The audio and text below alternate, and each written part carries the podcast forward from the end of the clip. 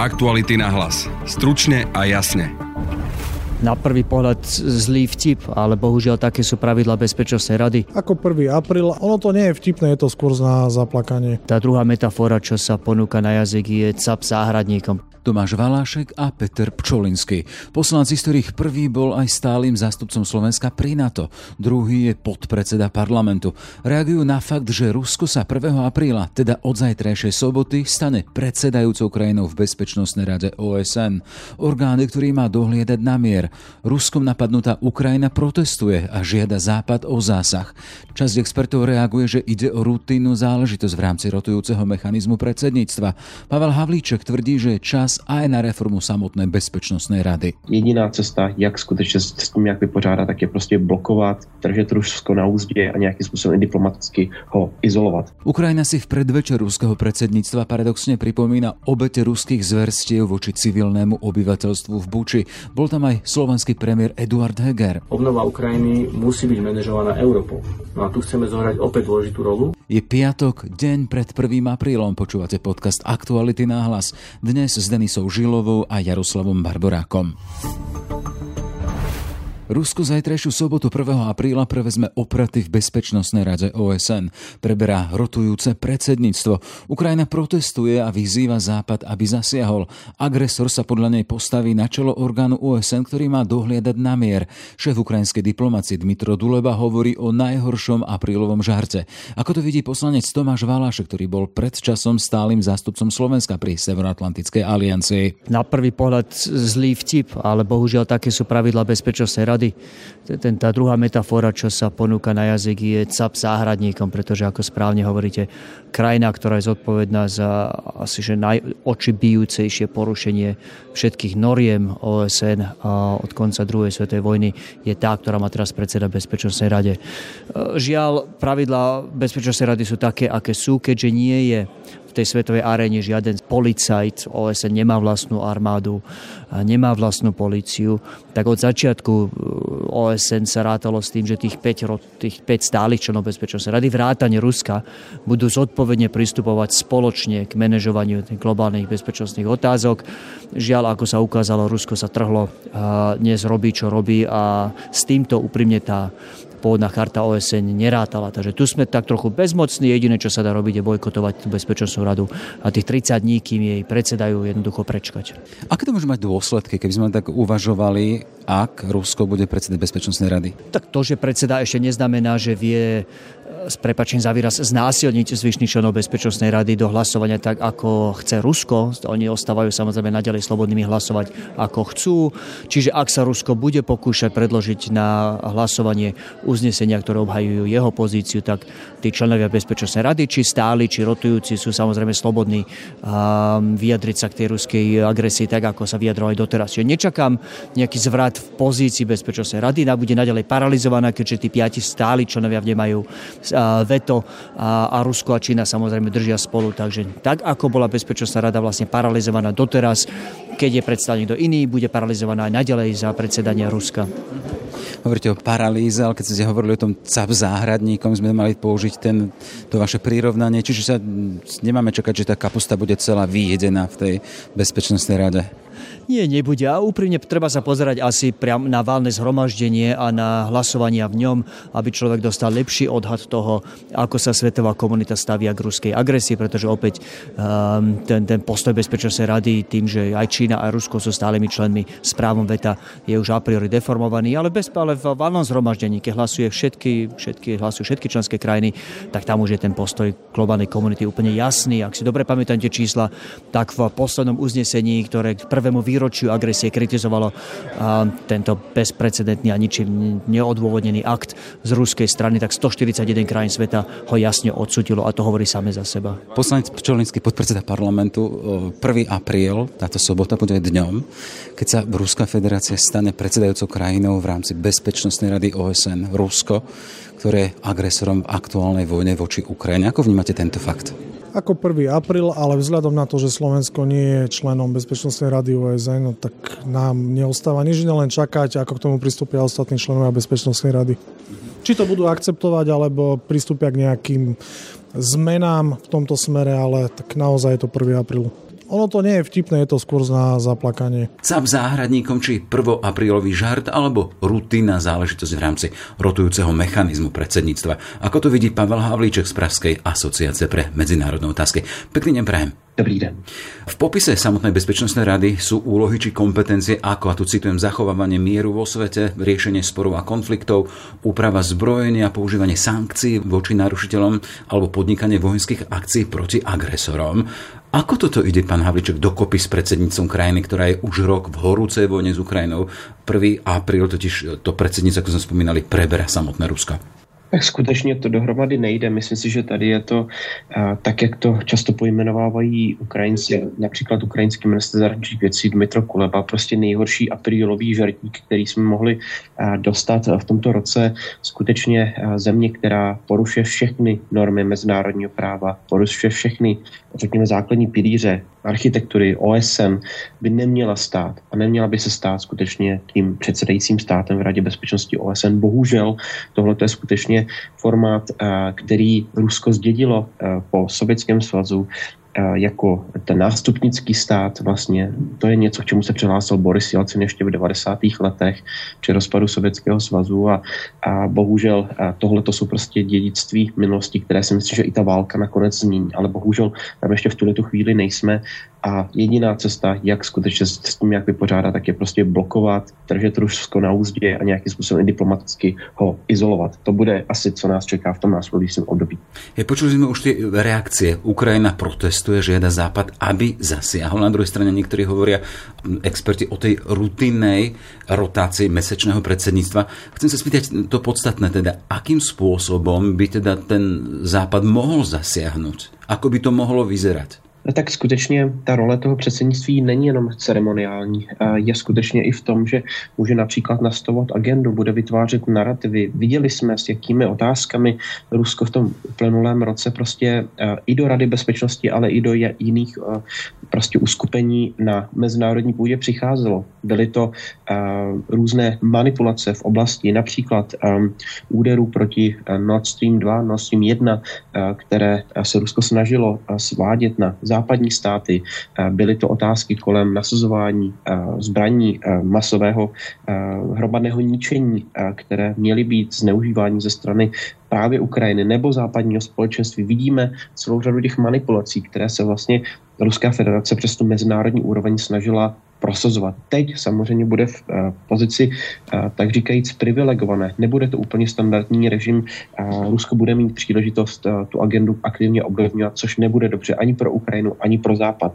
Nicméně, když jste se ptal na to, co Západ a Ukrajina mohou dělat, aby skutečně toto minimalizovali, tak, je to, tak jsou to právě ty v zásadě zadržovací taktiky. Když se o tom bavíme dnes a denně na, řekněme, ukrajinské řekněme půdě a frontové linii, která vede, vede dnes Ukrajinou, a tak to samé musí potom probíhat v zásadě i na té úrovni mezinárodní, na úrovni diplomatické, tedy skutečně otázka minimalizace těch škod, nějakým způsobem omezování vlivu Ruské federace, um, také práce s státy toho dřívejšího třetího světa. Dnes se hodně mluví o tom globálním jihu. Tam všude bude mít Rusko i díky svému předsednictví o něco lepší přístup a my to musíme balancovat, musíme vyvažovat tenhle ten, tenhle ten nový novou příležitost pro Ruskou federaci silnější aktivitou a také silnějším hlasem, jak ze samotné Ukrajiny, tak potom ze západního společenství. Hej, ale keby sme zostali na tom pôdorise samotnej bezpečnostnej rady, teda vieme, že po tom roku tu už bola skúsenosť práve v tom februári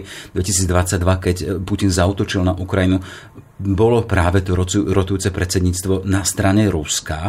Chcem sa spýtať, čo ten samotný predseda bezpečnostnej rady môže urobiť, aby čosi ovplyvnil. Lebo vieme, že na druhej strane sú tie mechanizmy samotného veta. Čiže len sa spýtať, to praktické môže nejakým spôsobom Rusko zvýhodniť svoju pozíciu v bezpečnostnej rade?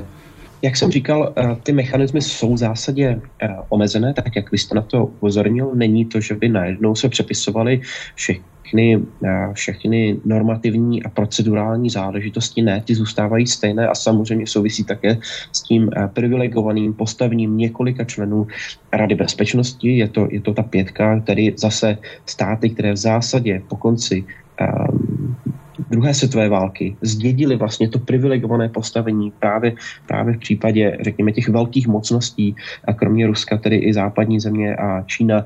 Um, Tady vidíme, že skutečně tady se žádné karty nemění a máme tady celou řadu států, které i vlastně tomu, tomu řekněme tomu rotujícímu principu podléhají, tedy jsou voleny dočasně vlastně do, do, tohoto, do tohoto orgánu. Takže ani tady se vlastně nic v zásadě nemění, v čem, jak jsem říkal, je to, je to skutečně spíše um, negativní, to, že Rusko přebírá vlastně tuhletu, tuhletu roli, tak je, jsou to dva elementy. Z mého pohledu je to ten element normativní, já už jsem tady mluvil o nastavování agendy, řekněme nějakým způsobem upravování těch narrativů a také v rámování vlastně těch diskuzí. To je něco, kde skutečně ten předsedající stát má určitou určitý prostor ovlivňovat tu agendu. A pak je to samozřejmě ten, ten symbolický krok, že stát, který skutečně likviduje Mez, základy mezinárodního práva, mezinárodní spolupráce mezi, mezi, mezi státy, mezi členy Evro, Evropského a světového společenství, tak skutečně najednou má této instituci předsedat. Je to opravdu takový symbolismus, který tady, symbolismus, který tady hraje velmi negativní roli a je vidět a vysílá to určitý signál také do toho mezinárodního prostředí, i když jste stát, jako je dneska Ruská federace, jehož prezident je dnes stíhán Mezinárodním soudním tribunálem v Hágu, tak můžete být zároveň předsedající zemí v tomto uskupení. A to si myslím, že je velmi negativní krok, který samozřejmě také budou vnímat všechny ty ostatní státy té, té světové komunity a možná si z toho udělají nějaký závěr. Ak je tu volanie po reforme samotnej bezpečnostnej rady týchto orgánov, je to čosi reálne? Takéto volanie, nejde to v podstate do prázdna? Já si myslím, že není a myslím si, že musíme minimálně opět, řeknu, použiju to slovo normativně, prostě vlastně přemýšlet nad tím, jak to světové společenství má být demokratičtější, jak má být skutečně lépe zastoupeno. Už velmi dlouhou dobu se mluví o tom, že by třeba Evropská unie mohla převzít jedno z těch křesel, které dnes vlastně hájí, hájí v jejich barvách právě Francie, která společně s Velkou Británií a Spojenými státy jsou těmi dalšími stálými členy Rady bezpečnosti O S N. Takže tohle to jsou některé úvahy, které například zmiňují, zmiňují někteří evropští analytici a sam, samotný francouzský prezident například říká, pojďme se skutečně začít zamýšlet nad tím, jak dát větší prostor globálnímu jihu. Jenom tady připomenu jeden příklad za všechny. Indie, země, která má více než miliardu obyvatel, nemá žádné zastoupení v tomto, řekněme, vrcholném, vrcholném orgánu mezinárodního společenství. A to přesto, že je jak jaderným státem, tak je jedním z nejlidnatějších států po boku Čínské lidové republiky. Takže tady skutečně vidíme, že ta distribuce hlasů a postavení je nějakým reliktem období po roce devatenáct set čtyřicet pět, že nezastupuje um, právoplatně, řekněme, světové společenství, zejména v tom, na tom takzvaném globálním jihu. A tady všude musí se ubírat i ty naše myšlenky, když se bavíme o budoucí reformě O S N, která se diskutuje velmi dlouho a máte samozřejmě pravdu, že ty věci se rychle hýbat nebudou. Na druhou stranu, myslím si, že to, jakým způsobem bude ukončena ta válka a promění se například i postavení Ruské federace na mezinárodní scéně jeho porážkou, protože ta je nevyhnutelná, nám uvolní cestu a také otevře dveře do budoucí reformy O S N. Myslím si, že tohleto skutečně musí být jeden z těch procesů, který musíme mít na paměti. Není to jenom evropská budouc, evropská budoucnost, evropská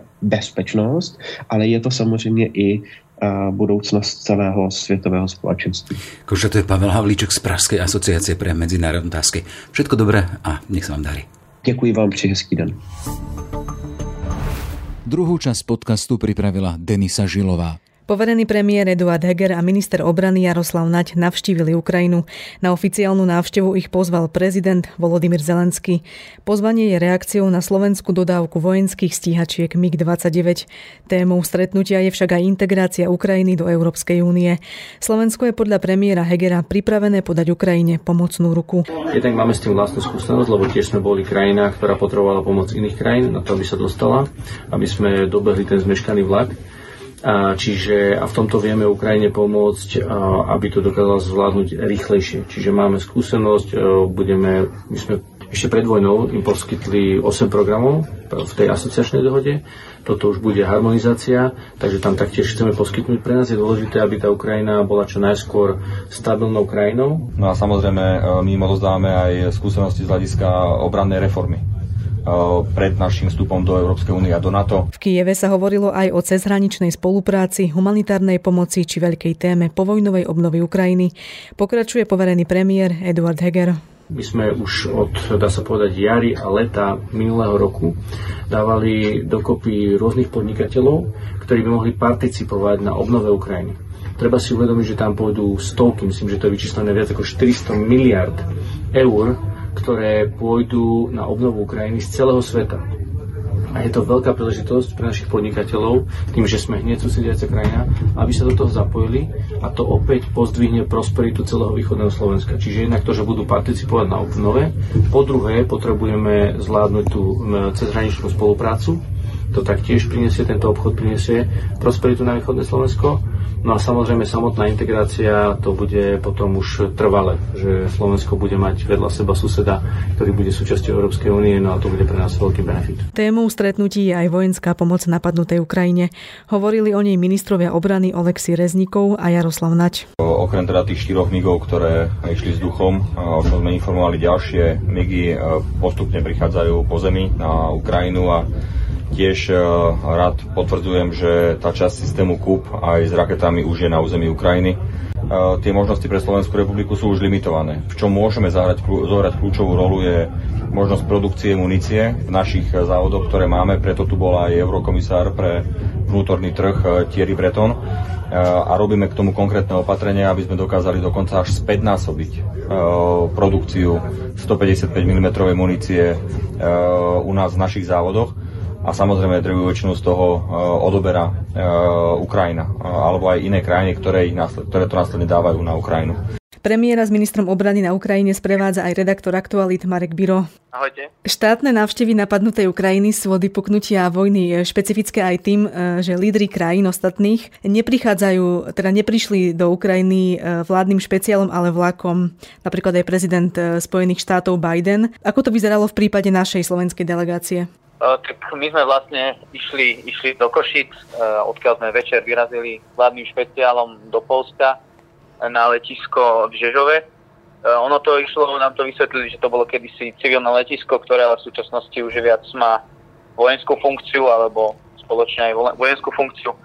Tam sme išli, odtiaľ sme išli autom do mesta Přemysl, to je na, na hranici, na hranici s, s ukrajinskou hranicou, a tam sme nasadli do, do vlaku a odtiaľ sme išli osem až deväť hodín do Kieva. Ako je to s bezpečnostnými opatreniami v prípade takéhoto? V podstate, my keď sme nastúpili do, do vlaku, tak nás kontrolovali najprv poľskí pohraničiari, skontrolovali nám pasy a po takej hodine, keď sme boli už, myslím, že pri meste Lvov, tak prišli ukrajinskí pohraničiari, skontrolovali nám rovnako pasy.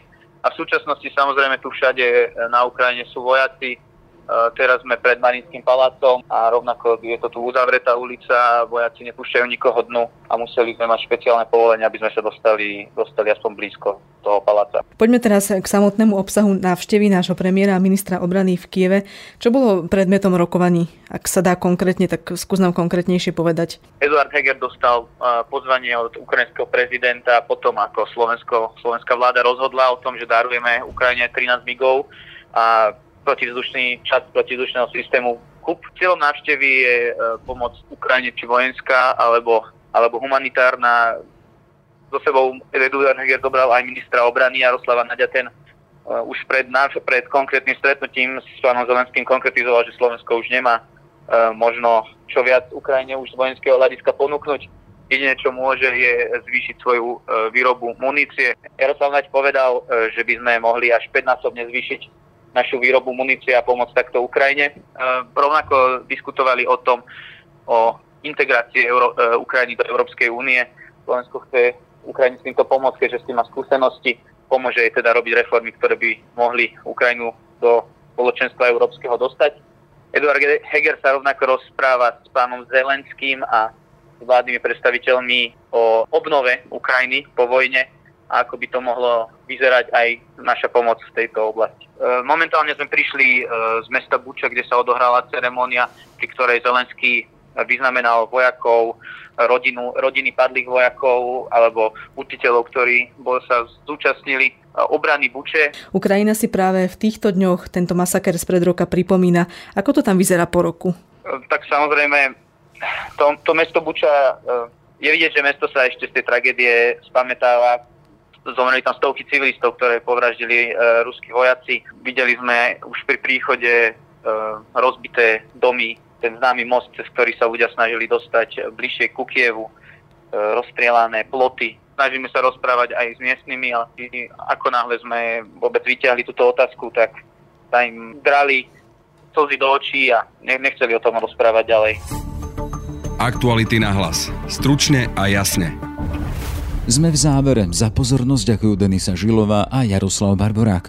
Do pozornosti dávame aj podcast dnešného rána o ére útokov neonacistov. Daniel Milovňom hovorí, že časť z nich našla svoje útočisko v politike. Pondelkové ráno na hlas bude aj o ukrajinských deťoch s Downovým syndromom či autizmom. Vieme pomôcť aj im. Aktuality na hlas. Stručne a jasne.